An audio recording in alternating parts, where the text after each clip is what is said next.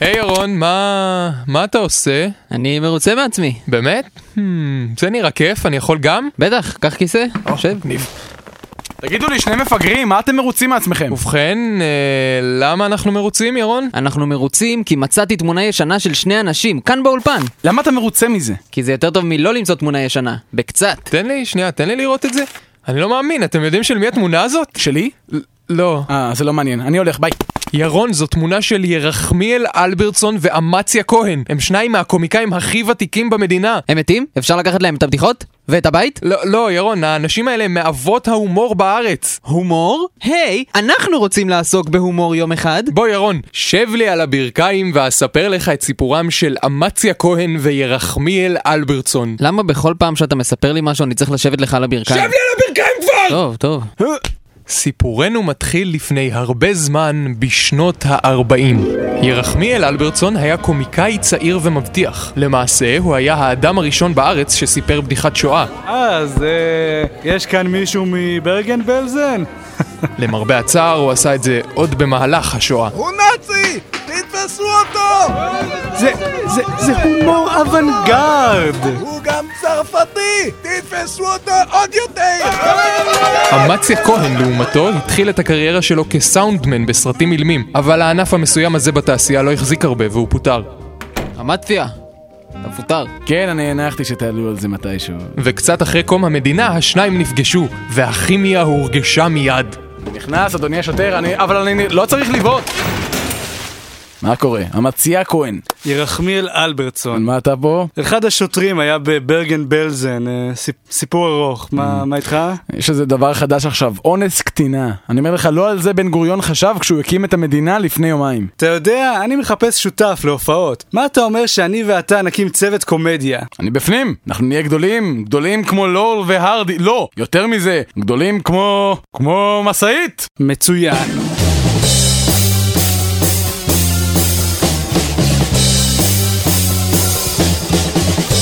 בתחילת התוכנית סיפר מתן לירון את סיפורם של ירחמיאל אלברטסון ואמציה כהן, שני הקומיקאים הראשונים במדינה. זהו סיפורם, ואלו הן עלילותיהם.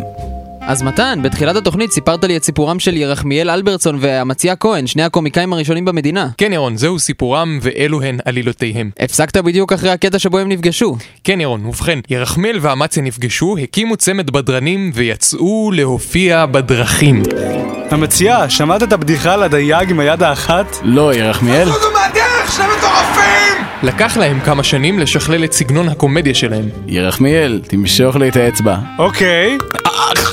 אבל עם הזמן הם השתפרו, ואפילו חתמו אצל הסוכן הכי גדול באותה תקופה, אשר הקנה בקלו. אני ארוויח לכם מיליוני לירות, ואז אגנוב את הכל. מה? לא, לא משנה עכשיו. הדבר הראשון שאנחנו צריכים לעשות זה להפוך אתכם לעשירים ומפורסמים. אחרי שנעשה את זה, השאר כבר יסתדר. אשר, אני והמציעה תמיד רצינו לעשות רדיו. רדיו, אבל אז לא יראו עד כמה הפרצופים שלכם לא סימטריים. מה? לא משנה, רציתם רדיו, תקבלו רדיו. וכך השיגו ירחמיאל ואמציה תהילת עולם, כשהרימו את תוכנית הרדיו הכי פופולרית בארץ בשנות ה-60 ברדיו יפו. רדיו יפו? מה זה כמו רדיו תל אביב? רדיו תל אביב התחיל כפרבר של רדיו יפו. למעשה, אם תסתכל על נייר המכתבים של מנכ"ל הרדיו, כתוב עליו מנכ"ל רדיו תל אביב-יפו. אני הולך לבדוק את זה עכשיו!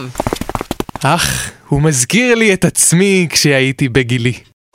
אז מתן, מה קרה עם אמציה כהן וירחמיאל אלברטסון, שניים מהקומיקאים הראשונים בארץ? מה, מה זאת אומרת? אמרת שבשנות ה-60 הייתה להם תוכנית רדיו מצליחה, מה קרה עם זה? אה, ובכן ירון, סיפורנו ממשיך בשנות ה-60 העליזות. עליזות במובן של שמחות, או עליזות במובן של הומואיות? גם וגם.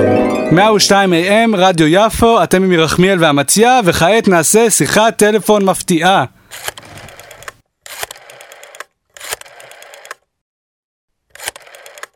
זה נמשך עוד הרבה ככה? אה, די, כן. בואו נעבור הלאה. אוקיי. במשך כל שנות ה-60, אמציה וירחמיאל היו כוכבי רדיו ענקיים. הצרות החלו עם כניסתה של הטלוויזיה. ירחמיאל, מה נעשה? קופסת התמונות החדשה הזאת תהרוס אותנו. אל תדאג המציעה, לרדיו יש דבר אחד שלטלוויזיה אין, סאונד. נכון, לא, רגע, יש, יש סאונד. אז אנחנו הרוסים! למה בזבזתי את כל הכסף שלי על מניות של IBM? מה חשבתי לעצמי? אל תדאג, ירחמיאל, אנחנו נהיה בסדר. הרדיו ישרוד כמדיום מרכזי לנצח. הוא ישרוד כמדיום מרכזי לנצח!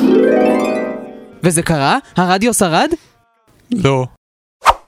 מתן, אה, נו, אני חייב לשמוע איך מסתיים הסיפור הזה על אה, ירחמיאל אלברטסון והמציע כהן. אוקיי, אז כשהטלוויזיה נהייתה יותר פופולרית, השניים פוטרו מהעבודה שלהם ברדיו יפו, ובייאושם הם פנו לסוכן שלהם, אשר הקנה בקלוק. אשר, מה אנחנו עושים עכשיו? אני אומר, אתם גמורים! מה? למה אתם כל הזמן שואלים את זה? טוב, תשמעו, למזלכם יש עכשיו את מלחמת יום כיפור, אז סידרתי שתופיעו מול הצבא, לעודד את החיילים, את הטנקים, תנסו גם את המסוקים, למרות שאני לא יודע כל כך מה. וההופעה הצליחה? היא התחילה די טוב, אבל אז... היי, ירחמיאל, מי נמצא בבסיס? מי? בבסיס של התותחנים. מי? התותחנים של הצבא. מי? הצבא של ישראל. מי? ישראל שהבריטים נתנו לנו מדינה. מי? הבריטים, אתה לא זוכר, ייתן להם מלכה הפעם. מי? מלכת שבא, לא זוכר, אז מה אתה רוצה ממני? מי? מה? מי? אללהו אכבר! אשר, בפני איזה צבא בדיוק סידרת לנו להופיע? הצבא הסורי! סורי, אתה אמרת לנו לבנוני! עם שובם לארץ נחשבו אמציה וירחמיאל לבוגדים, וכאילו זה לא מספיק, אשר בקלו נחשד בכך שהעלים כספים שהוא גנב מביטוח לאומי. אשר, אתה מפוטר! אף אחד בארץ לא מוכן לעבוד איתך יותר! תקשיבו לי אתם שניכם, אם אני נופל אני לוקח אתכם איתי וגם אם אני לא נופל אני אמצא מישהו אחר שנופל והוא ייקח אתכם איתו אז מה קרה לירחמיאל והמציה? אחרי שאשר ברח מהארץ, הם החליטו לפרק סופית את הצוות. ירחמיאל, תמשוך לי את האצבע פעם אחת אחרונה. בסדר, המציע. ירחמיאל ואמציה פרשו מעסקי הבידור. יש האומרים שרוחותיהם עדיין רודפות את הקומפקט דיסק בתחנה, ובגלל זה הוא כל הזמן קופץ. אבל לדעתי הם משקרים והם סתם מתקמצנים. ירון, אתה... אתה בוכה? מה? לא, למה שאני אבכה? מה, אני אישה? בשבוע הבא, בצדי סופית!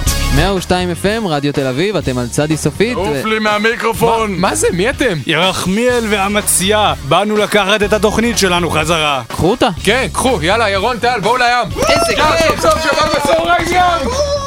אך, המכשור של הרדיו, בדיוק כמו שהשארתי אותו, מקולקל.